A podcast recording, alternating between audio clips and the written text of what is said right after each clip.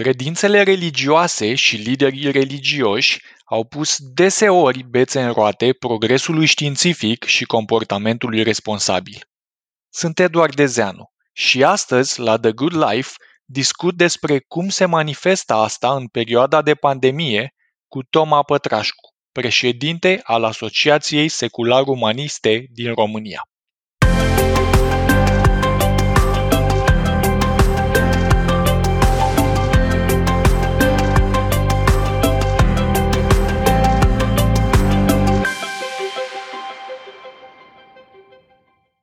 Bine ai venit la un nou episod The Good Life Podcast, podcastul unde discutăm despre cum să ai o viață mai bună într-o societate mai bună. Apropo de viață mai bună, suntem încă în perioadă de pandemie. În momentul de față există ceva gen 100 de mii de cazuri active de oameni infectați cu coronavirus în România. Pe de altă parte, cercetătorii în domeniu au făcut foarte mult progres, au identificat foarte bine structura acestui virus, modul cum funcționează, modul cum se transmite, persoanele care sunt mai vulnerabile la acest virus și a venit cu o serie de reguli și recomandări despre ce putem face ca să evităm riscul să luăm acest virus și în timp chiar să diminuăm acest virus. Problema care apare este că apar oameni cu diverse păreri care sunt împotriva acestor reguli și care, sfidând aceste reguli, ajung să facă mai mult rău decât bine. Mă refer, pe de o parte, la oameni care vin cu tot felul de teorii ale conspirației, dar și la, de pildă, oameni credincioși care consideră că mers la biserică și pupat moaște o să-i ajute mai mult decât distanțarea socială și folosirea unui eventual vaccin atunci când o să apară. Și mă refer de altfel și la unii lideri religioși care au încurajat credincioșii să ia tot felul de măsuri care sunt împotriva recomandărilor experților. După cum probabil știi, acest uh, podcast este organizat de către Asociația Secular Umanistă din România și cum printre valorile noastre fundamentale sunt știința, rațiunea, gândirea critică, responsabilitatea socială, am considerat că este de responsabilitatea noastră să discutăm despre acest uh, conflict care apare în, acest, în această perioadă între religie și uh, anumite tendințe religioase versus ceea ce ne recomandă oamenii de știință să facem în perioada de pandemie. Și pentru aceasta l-am invitat la acest episod pe Toma Pătrașcu, care este președintele ASUR, Asociația Secular Umanistă din România. Bine ai venit, Toma! Bună ziua și mulțumesc pentru invitație, Edi, și sper să avem o discuție interesantă astăzi. Eu cred că o să avem o discuție destul de interesantă. Așa cum am spus, Toma este președintele ASUR, este de asemenea unul dintre cofondatorii ASUR. Tot el este fondatorul și directorul Bucharest Science Festival, cel mai important eveniment de promovare a științei din România, și autorul recentei cărți Povestiri despre epidemii și vaccinuri, care a fost lansată chiar anul acesta. Toma, hai să începem așa cu uh, un diagnostic general, dacă vrei. Vreau să te întreb cum evaluezi per total reacția liderilor religioși din România, precum și a credincioșilor, la această pandemie care acum există de mai bine de 9 luni. Putem să ne uităm la aceste reacții din foarte multe puncte de vedere. Putem să ne uităm la ele strict uh, ca reflexia unor credințe religioase. Putem să ne uităm la ele prin prismă politică, prin uh, prisma luptelor politice, nu doar din societatea la modul general, din societatea românească la modul general, uh, ci inclusiv uh, prin prisma luptelor politice din interiorul bisericii, pentru că biserica, să nu uităm, nu este un monolit.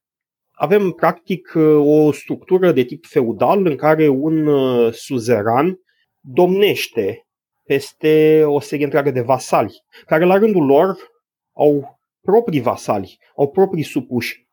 Avem de fapt uh, o piramidă de putere, dar uh, în interiorul fiecărui nucleu, relațiile sunt complicate și în permanență există tendința de ajustare atunci când un anumit nucleu de putere poate să crească în importanță sau să scadă. Și atunci, evident, ce se întâmplă în lumea largă, în societatea deschisă a întregii țări, are influențe sub o formă sau alta asupra acestei lupte politice interne din biserică și diferite centre de putere, diferiți baroni, diferiți boieri religioși încearcă să folosească aceste evenimente pentru a spori influența, pentru a-și spori puterea. Pe lângă luptele interne din biserică, avem uh, și o uh, încercare de reafirmare a primatului bisericii asupra clasei politice. Biserica Ortodoxă din uh, România s-a obișnuit în ultimele decenii să aibă un cuvânt greu de spus în Parlament. De fapt, se petrece un fel de troc. Biserica își vinde influența pe bani, pe donații în ghilimele, mă refer la tot soiul de terenuri, clădiri, păduri. În ultimii ani, această influență sulfuroasă a bisericii în politica românească a început să scadă pe măsură ce statul român, pe măsură ce populația a început să se apropie mai mult de valorile laice. Iar acum biserica încearcă să-și găsească un pretext pentru a își reimpune autoritatea, pentru a-și reimpune, pentru a-și reafirma influența asupra clasei politice. Am înțeles. Deci ăsta este comentariul general asupra ceea ce uh-huh. se întâmplă în momentul de față și ne ajută să înțelegem mai bine cazurile specifice pe care le discutăm astăzi. Și astea fiind spuse, îți propun să discutăm câteva cazuri și reacții specifice de-a lungul pandemiei ale unor lideri religioși și ale unora dintre credincioși și să le analizăm pe rând. Înainte să începem partea asta, ce o să mai adaug pentru ascultători este că veți găsi în descrierea episodului, în secțiunea de linkuri utile, câte un link către un scurt articol pentru fiecare din chestiunile pe care le vom discuta în acest episod. Haideți să începem cu cea mai recentă boacănă, ca să zic așa. Este cea legată de Sfântul Andrei, când autoritățile au decis ca în satul Ion Corvin, unde există așa numita peșteră a Sfântului Andrei, să nu poată participa la sărbătoare decât cei care locuiesc în satul respectiv. E, în alt preasfințitul Teodosie, a decis să încurajeze preoții, credincioșii de peste oriunde din România să se ducă acolo, ca rezultat cel puțin parțial, aș zice, din motivația asta, la acest eveniment au apărut câteva sute de oameni care erau din afara satului, iar când Teodosie a fost întrebat ce se va întâmpla dacă oamenii ăștia se vor infecta cu COVID-19 și vor muri, el a răspuns, a făcut o declarație live la o televiziune, citez, Cine vine la sărbătoare, dacă acolo este momentul să plece din viața aceasta, pleacă la Dumnezeu. Și a fost destul de mult scandal în presă legat de evenimentul ăsta. Cum uh, comentezi tu, Toma, acest eveniment? Prin uh, prisma uh, luptelor politice atât din interiorul bisericii cât și uh, dintre biserică și statul laic uh, român. Acest eveniment este, ar putea fi descris pur și simplu prin uh, construirea, prin crearea unui casus belli. Este un pretext. El în sine nu are nicio relevanță, incidentul. Dar acest pelerinaj a fost folosit de un înalt ierarh al bisericii, iată de arhiepiscopul Tomitan, Teodosie, uh, pentru a provoca intenționat, pentru a provoca un incident între așa zi și credincioși și forțele de ordine ale statului român. Din nou, trebuie să ne întoarcem la această citire în cheie politică. Urmau alegerile. Cine este, cine a fost avocatul lui Teodosie în uh, procesele prin care încerca să obțină anularea interdicțiilor sanitare de participare la, la pelerinaj. Persoana în cauză este de astăzi, sau vine, va ajunge după depunerea jurământului senator în Parlamentul României. Avocatul lui Teodosie era candidat în alegeri. O doamnă avocat din partea unui partid neolegionar care avea tot interesul să creeze, să creeze tâmbălău, să creeze scandal pentru a-și spori vizibilitatea. Acest partiduleț care, iată, după alegeri a reușit să obțină un 9%, probabil după redistribuire va ajunge pe undeva pe la 10%, plecând efectiv de la zero. Iată, a beneficiat de suportul direct al uh, uneia dintre cele mai bogate feude din Biserica Ortodoxă Română. Mai mult de atâta, uh, este interesant să ne uităm uh, la legăturile lui Teodosie cu Mitropolia Moldovei. Pentru că știm pe de o parte cât de conservatoare este această ramură a Bisericii Ortodoxe române. Dacă ni se par conservatorii și înfiorători de retrograzi cei din uh, conducerea centrală a bisericii, ar trebui să aruncăm o privire la Mitropolia Moldovei. Și Teodosie, deși este în Dobrogea, nu, uh, are legături foarte strânse cu, uh, cu Moldova. De exemplu, în 2010, prin forța lui de persoasiune și carismă și șarm personal, evident, toate chestiile astea le-am pus în ghilimele, o mănăstire din uh, Moldova, din uh, Dorna Arinhi, din Suceava, i-a cedat uh, în alt preasfântului Teodosie un hotel, două case și 19 hectare de teren. Ho-ho. Nu voi mai intra în toate detaliile financiare ale acestei afaceri. Este suficient să ne gândim că această mănăstire din Dorna Arin, județul Suceava, este ierarhic supusă Mitropoliei Moldovei nu ar fi putut să facă această tranzacție de capul ei. Dacă nu ar fi avut binecuvântarea, cum se spune în limbajul bisericesc, să-i transfere această avere lui Teodosie. Vă dați seama că Teodosie are niște relații uh, foarte bune cu uh, această ramură extrem de conservatoare din Biserica Ortodoxă. Și vedem că acum uh, Teodosie își plătește datoriile acționând ca un fel de vârf de lance, testând reacțiile atât ale autorităților cât și uh, ale propriei biserici, prin tot soiul de declarații provocatoare, prin tot soiul de acțiuni provocatoare. Teodosie iese la înaintare pentru a vedea, pentru a testa, pe, pentru a face un, uh, cum să spun, Teodosie face un fel de program pilot Uh, în numele celor uh, din Moldova pentru a vedea cum reacționează autoritățile laice și autoritățile religioase.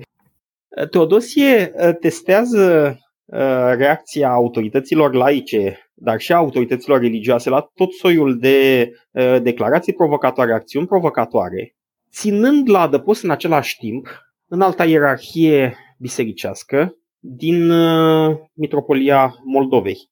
Practic, cei din Mitropolia Moldovei încearcă marea cu degetul prin intermediul său. Da, un joc politic complex care se desfășoară acolo și este foarte bine că am discutat despre el. Hai să trecem la un caz din luna octombrie. De data asta vorbim mai degrabă despre comportamentul credincioșilor decât despre cel al unui lider religios. De când mă știu, în România e obiceiul ăsta religios, creștin-ortodox, cu moaștele și cu pupat moaște. E, în octombrie a apărut un oarecare scandal legat de asta, când în, în Iași, unde sunt moaștele Sfintei Parascheva, autoritățile au limitat accesul la aceste moaște doar celor care locuiesc în orașul Iași, dată fiind situația de pandemie.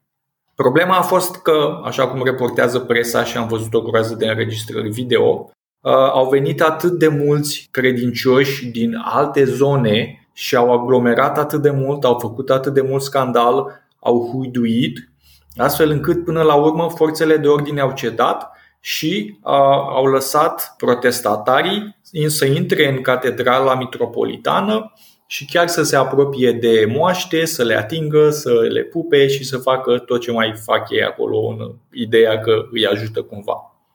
Cum comentezi genul ăsta de eveniment?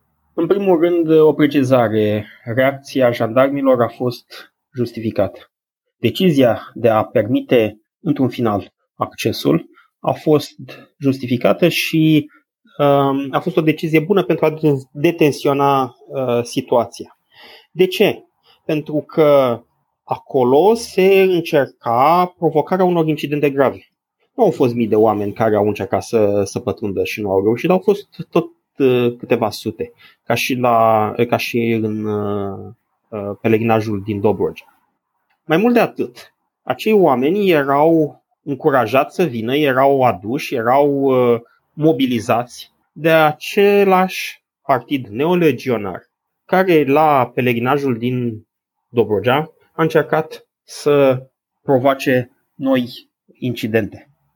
Uh, dacă ați urmărit cumva declarațiile din presă ale celebrei de pe acum uh, doamne Șoșoacă, avocata lui Teodosie, doamna în cauză se lăuda cum a reușit să conducă mulțimile la moaște de Sfintei Parascheva.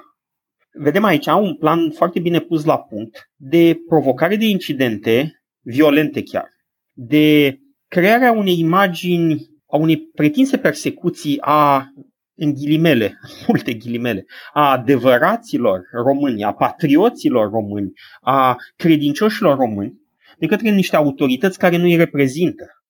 Eventual de niște autorități care sunt, din nou, în ghilimele, vândute unor puteri străine.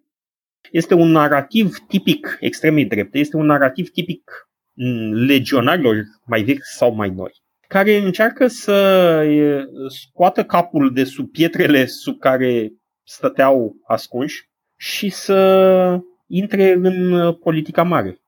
Și vedem că pe fondul unei apatii generalizate la aceste alegeri parlamentare, iată că au reușit să ajungă cu 90% în Parlament. Iar acești credincioși foarte creduli, ai zice eu, care au ajuns să se ducă acolo în ideea că pupatul unor moaște îi ajută mai mult decât distanțarea socială, cum îi vezi pe ei în contextul ăsta? În orice populație, nu doar în România, în orice populație vei găsi și oameni educați și oameni needucați, vei găsi și oameni inteligenți și oameni mai puțin inteligenți, vei găsi uh, oameni fericiți și mulțumiți de viață, vei găsi oameni disperați. Evident că oamenii disperați, oamenii cu o educație precară, cu o situație materială precară, cu uh, aflați la într-o clasă socioeconomică de jos, sunt masa de manevră istoric dedicată uh, unor uh, politicieni fără scrupule, unor uh, oameni care vor să ajungă sus ridicându-se pe umerii lor.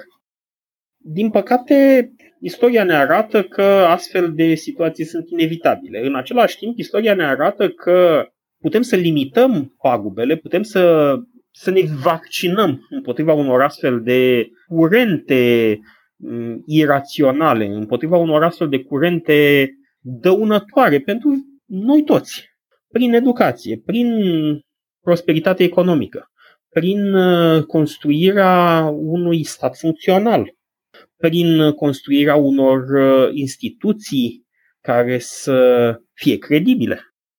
Dacă vom eșua să facem aceste lucruri, peste câțiva ani, uh, astfel de mișcări uh, s-ar putea să ajungă la conducere. S-a mai întâmplat în de-a lungul istoriei. Nu ar fi pentru prima oară. Da, deci într-un fel și oamenii ăștia credincioși care se aduc acolo sunt victimile unor forțe mai puternice care speculează naivitatea lor, uh, lipsa de cunoaștere, lipsa de educație pentru a aduce la astfel de evenimente și a se folosi de ei pentru o agendă sociopolitică mult mai largă. Este bine cunoscut uh, așa numitul uh, sindrom Stockholm, în care victima se atașează emoțional de abuzator. Totdeauna mișcările uh, radicale, mișcările de extremă, fie ea stângă, fie ea dreaptă, uh, sub masca promovării uh, unor uh, drepturi, unor interese ale unor segmente, în ghilimele, ignorate până atunci din populație, de fapt încearcă doar să canalizeze un serie întreagă de nemulțumiri în beneficiul carierei politice sau financiare a liderilor.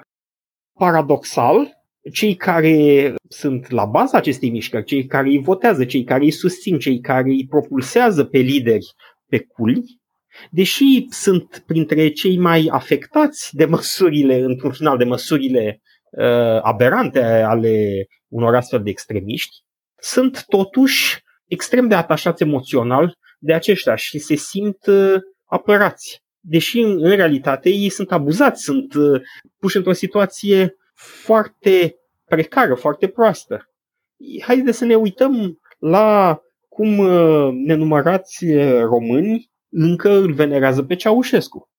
Hai să ne uităm uh, cum există oameni care plâng după Hitler, când știm cum a nenorocit nu doar Germania, dar a nenorocit o lume întreagă. Evident, psihologii au dezvoltat o serie întreagă de uh, teorii prin care să explice astfel de atașamente aberante, bizare, uh, dar uh, până una alta, pe noi ne interesează consecințele practice și știm că există astfel de atașamente, știm că aceste atașamente funcționează în disprețul oricărei logici, în disprețul oricărei rațiuni. Nu vei putea să-i convingi pe acești abuzați care sunt îndrăgostiți de abuzator că relația lor este patologică. Da, am înțeles. Hai să mai discutăm un caz. Ne ducem uh, iarăși înapoi în timp spre perioada mai-iunie, când, iarăși în ideea respectării unor reguli de distanțare socială, de evitare a răspândirii virusului, s-a propus ca la împărtășanie să se folosească lingurițe de unică folosință, pahare de unică folosință. Și atunci a intrat uh, Vasile Bănescu, care este purtătorul de cuvânt al Bisericii Ortodoxe Române, cu niște declarații, zic eu, foarte interesante. Printre altele, el în general vorbește pro ideea, da, să avem grijă să ne protejăm de boală, dar în același timp face și niște declarații gen problema împărtășaniei nu este o problemă de natură medicală, este una strict de natură liturgică. Cu alte cuvinte, regulile voastre nu se aplică aici, sunt, se aplică regulile noastre și inclusiv declarația că niciodată împărtășania nu a constituit o sursă de infestare. Și acum iarăși e ideea asta că în biserică Duhul Sfânt care ne apără și așa mai departe și n-ar avea cum oamenii să se infecteze cu COVID mergând la biserică. Cum uh, comentezi genul ăsta de abordare? Trebuie să fim atenți când uh, abordăm manifestări de origine religioasă sau care implică credințe de tip religios. Privite din afară, reacțiile unor astfel de credincioși sunt uh, complet inexplicabile. Sunt complet inexplicabile pentru orice om rațional, sunt complet inexplicabile pentru că pur și simplu nu stau în fața faptelor, în fața dovezilor, în fața rațiunii. Pe de altă parte, ă, dacă acei oameni ar fi raționali, dacă acei oameni ar fi deschiși să-și reevalueze credințele în baza faptelor, nu ar mai putea să funcționeze în interiorul bisericii. Avem tendința să ne gândim la cei din ierarhia bisericească ca la niște escroci care încearcă să beneficieze pe seama unor creduli. Pot să existe și astfel de situații, este adevărat și iarăși istoria ne arată nenumărate cazuri de uh, lideri religioși care cât se poate de cinic au, și-au exploatat enoriașii. Dar pe scară foarte largă, un astfel de sistem nu poate să funcționeze. Pentru că până la urmă oamenii iraționalitatea o detectează mai greu dar sinceritatea o detectează mult mai ușor. Evolutiv, oamenii au, s-au dezvoltat astfel încât să poată să detecteze sinceritatea sau nesinceritatea celor din jurul lor. Uh, nu ar putea să funcționeze niște instituții atât de mari dacă ar fi conduse strict din punct de vedere cinic. Acei oameni chiar cred la acele lucruri. Da, sunt absurde, sunt complet absurde, sunt de nesusținut în fața dovezilor, dar ei le cred. Pentru ei aceea este realitatea adevărată. Este interesant cum, mai ales în ultimile 4-5 secole de când știința a început să facă foarte mult progres, biserica a fost tot timpul prinsă cumva între Ciocan și Nicovală, pentru că au apărut diverse fapte sau diverse teorii științifice bine documentate, bine dovedite, care contraziceau dogma sau scrierile religioase. De la Galileo Galilei până în ziua de azi, când vedem situația asta, în care ce mi se pare mie că se întâmplă, care sunt Ciocanu și Nicovala, pe de o parte avem credința asta de Dumnezeu este cu noi, biserica este un loc sfânt și drept urmare dacă cineva vine aici și pur și simplu îndeplinește niște ritualuri religioase, nu are cum să-i se întâmple ceva rău pentru că Dumnezeu îl protejează. Pe de altă parte, vedem realitatea practică în care sunt zeci și sute de cazuri înregistrate și, și în România, și în Statele Unite, și în Italia, și în Germania, în care preoți și-au adus oamenii la biserică, ei s-au îmbolnăvit și au îmbolnăvit participanții la evenimentele religioase, preoți care au murit după ce s-au infectat de coronavirus în biserică, credincioși care au murit infectați tot de acolo. Și atunci Biserica se vede în situația asta în care în continuare să susțină divinitatea actelor pe care le face și pe de altă parte realitatea faptului că virusul îi afectează și pe liderii religioși și pe oamenii foarte credincioși și așa mai departe. Și într-adevăr are nevoie să gestioneze chestia asta fără să vină să spună, da, domnule, ne-am înșelat, Isus nu ne protejează, Duhul Sfânt nu ne protejează, trebuie să ne protejăm doar noi. Și atunci apare tot felul de gimnastică din asta mentală în care încearcă să potrivească și una și alta și să pară că mesajul este totuși consecvent. Cumva legat de asta, am menționat, de fapt tu ai menționat cum uh, foarte multe din persoanele care sunt implicate în astfel de evenimente sunt de fapt niște victime care cad capcană unor mesaje religioase și unor lideri religioși cu o anumită autoritate și atunci ele fac agenda persoanelor respective punându-și propria viață în pericol, cum crezi că am putea avea niște discuții constructive cu genul ăsta de oameni? Poate să încercăm un pic să-i scoatem din gândirea asta dogmatică, superstițioasă, hiperreligioasă și să încurajăm să abordeze o gândire un pic mai științifică, să fie mai bine informați științific și să se comporte mai responsabil, mai ales în privința unei situații cum este această pandemie. Sincer, uh, eu cred că nu ai cum. Uh, nu cred că poți să-l convingi pe uh, un adept al teoriilor conspiraționiste, pe un credincios ardent, pe, pe cineva care îmbrățișează tot soiul de idei ciudate, că direcția în care o ia este greșită. Ce poți să faci, dar este un efort pe termen foarte lung. Ce poți să faci este să îi vaccinezi pe oameni de când sunt mici împotriva unor astfel de idei ciudate. Iarăși este o problemă complicată pentru că um, de foarte multe ori modul de gândire este structurat încă din familie. Mm-hmm.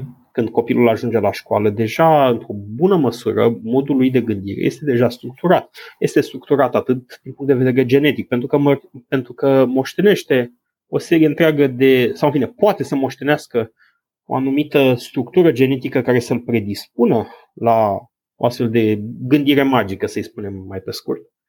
Și în același timp moștenește uh, o, o abordare culturală, vine dintr-un mediu cultural, cultură în sensul german al cuvântului, în sensul de, de obiceiuri dintr-un grup social.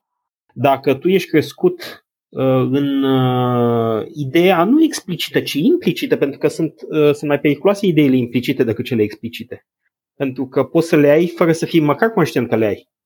Dacă tu ești crescut în ideea că nu trebuie să pui sub semnul întrebării ce ți-a spus o persoană cu autoritate, dacă ești crescut să nu gândești, dacă, dacă nu ești obișnuit să gândești cu capul tău, foarte greu vei ieși din această în această groapă de potențial. Și vei fi toată viața ta, vei fi o victimă a infectării mentale, pentru că până la urmă și aceste idei se transmit, se propagă, se multiplică a idoma unor virusuri. Dar a idoma virusurilor, putem să intervenim prin vaccinare.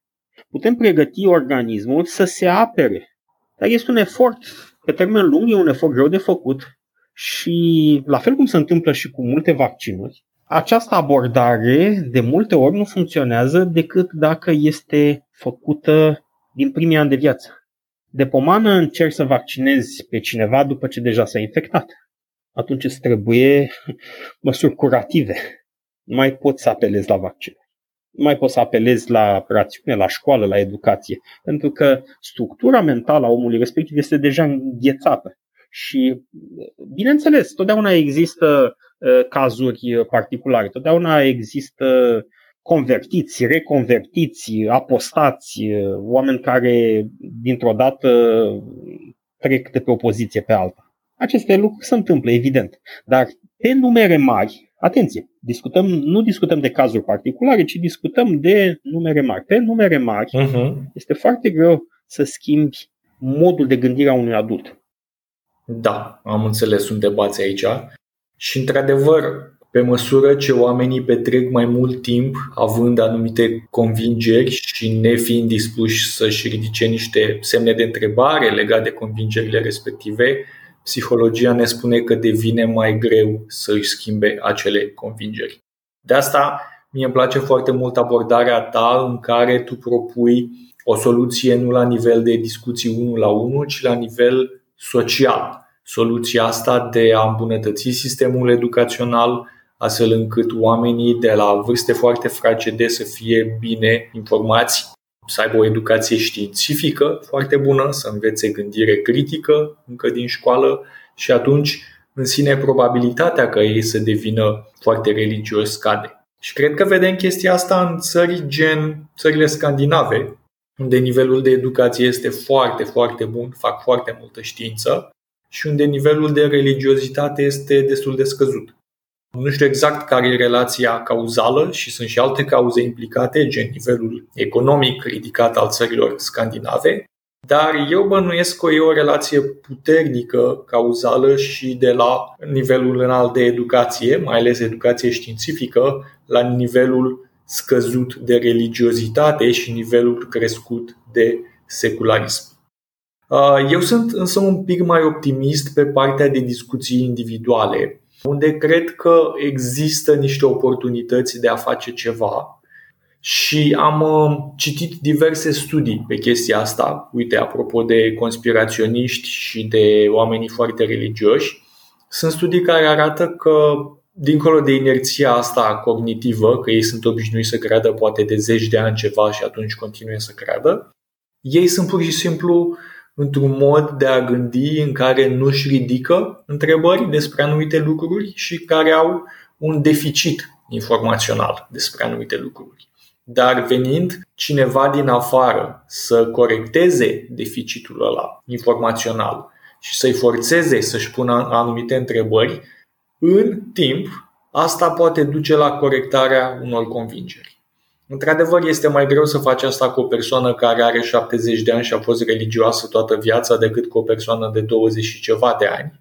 Dar mie mi se pare că, pe lângă, bineînțeles, aceste măsuri educaționale care sunt importante, la nivel individual, fiecare din noi, cei mai cu educație științifică și mai cu gândire critică, putem face, putem face ceva. Ai dreptate. Poți să influențezi oamenii, dar uh, poți să influențezi pe cei care nu sunt extraordinar de infectați. Asta da, într-adevăr. Despre asta discutăm. Uh, poți să-i ajuți pe cei care uh, nu-și bat foarte mult capul și se iau pur și simplu după ceea ce percep ei că ar fi teoria dominantă. Da, în astfel de cazuri poți să vii și să le explici bazat pe fapte, pe documente, pe, pe realitate, care este situația. Și da, de multe ori vei reuși să-i lămurești pe acești oameni. Pe de altă parte, cu uh, cei care sunt complet, complet imersați în lumea lor paralelă, nu ai foarte multe șanse de, uh, de relaționare, pentru că nu știu dacă ai avut ocazia să porți astfel de discuții, uh, dacă încerci să discuți punctual ceva, în momentul în care i-ai dovedit omului că afirmația A este într-un fel, care lui nu-i convine, automat el va sări la afirmația B, la afirmația C, la afirmația D. Nu se termină niciodată. Și dacă a trecut prin toate patru, după care revine la afirmația A ca și când a uitat complet că ați discutat-o acum 10 minute. Sau o inventează pe a cincea, pe a șasea, va continua în nesfârșit sau va, sau va întrerupe discuția. Deci, deci nu vei reuși de fapt să-l scoți din acea groapă de potențial. Pe de altă parte, după părerea mea, este eronat să ne concentrăm doar pe religie. Religia este mai mult un simptom decât o cauză. După părerea mea, religia este doar o manifestare pentru că, de fapt, în țările mai puțin religioase, vedem că oamenii care renunță, o bună parte dintre oamenii care renunță la o formă sau alta de religie organizată, migrează spre alte, cum să le spun, ideologii, uh, moduri de gândire foarte similare modului de gândire religios, dar care uh, au, au cu totul alte manifestări. De la transformarea uh, ecologismului într-o religie la diferite religii politice, la diferite religii sociale, la religii culinare chiar.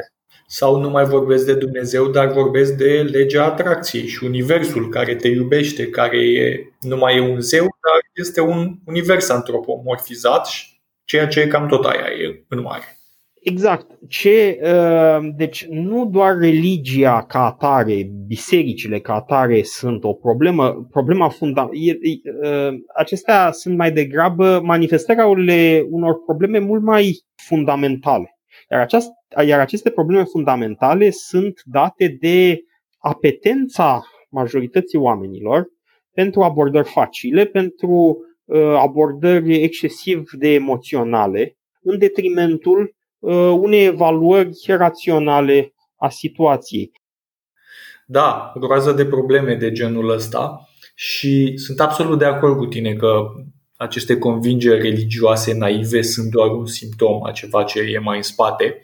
Ca dovadă, foarte multe persoane din cele care sunt foarte religioase au și în alte zone ale vieții niște convingeri foarte naive în zona socială, în zona politică, în zona de sexualitate, de alimentație. Și ce mi se pare că se întâmplă fundamental acolo este că ei au o, un mod de a ajunge la cunoaștere greșit. Și de asta oamenii ăștia au nevoie nu doar să li se dea informații noi, dar să, pe termen lung, ei au nevoie să învețe o epistemologie, un mod de a cunoaște mult mai eficient, care e bazat pe analiză, pe gândire critică, pe raționare corectă, pe căutarea și interpretarea corectă a surselor de informație și așa mai departe. Bun, îi mulțumim lui Toma pentru discuția de astăzi, care a fost foarte interesantă. Toma, spune-ne, te rog, unde te pot găsi ascultătorii noștri și unde pot să citească mai multe din comentariile tale. Cred că cel mai uh, bun uh, punct de contact uh, ar fi site-ul asociației www.asur.ro. De asemenea, o parte din aceste teme pe care le-am pus astăzi în discuție pot să fie întâlnite și în articolele pe care le-am publicat de-a lungul timpului pe contributors.ro. Îți mulțumesc, Edi, pentru invitație. Vă mulțumesc tuturor pentru că ascultați acest podcast și vă urez o seară bună și fericire în viață. Mulțumesc, aceleași rugări și ție. Acesta a fost acest episod al The Good Life Podcast. Dacă vrei să urmărești și celelalte episoade, te invit să te abonezi la podcast. Poți face asta de pe website-ul podcastului thegoodlife.ro prin RSS de asemenea, te poți abona pe orice platformă importantă de podcasting, unde vei găsi și The Good Life Podcast. Asta înseamnă Spotify, Google Podcasts, Apple Podcasts, Anchor FM și așa mai departe. Și ne poți găsi și pe YouTube. Canalul YouTube se numește The Good Life și te poți abona și acolo la canalul nostru. Iar dacă ți-a plăcut acest episod, te invit să îi dai un share și să ajuți și alți oameni să afle despre acest episod să-l asculte și să învețe din el. Astea fiind spuse, numai bine și ne vedem peste două săptămâni la un nou episod de Good Life.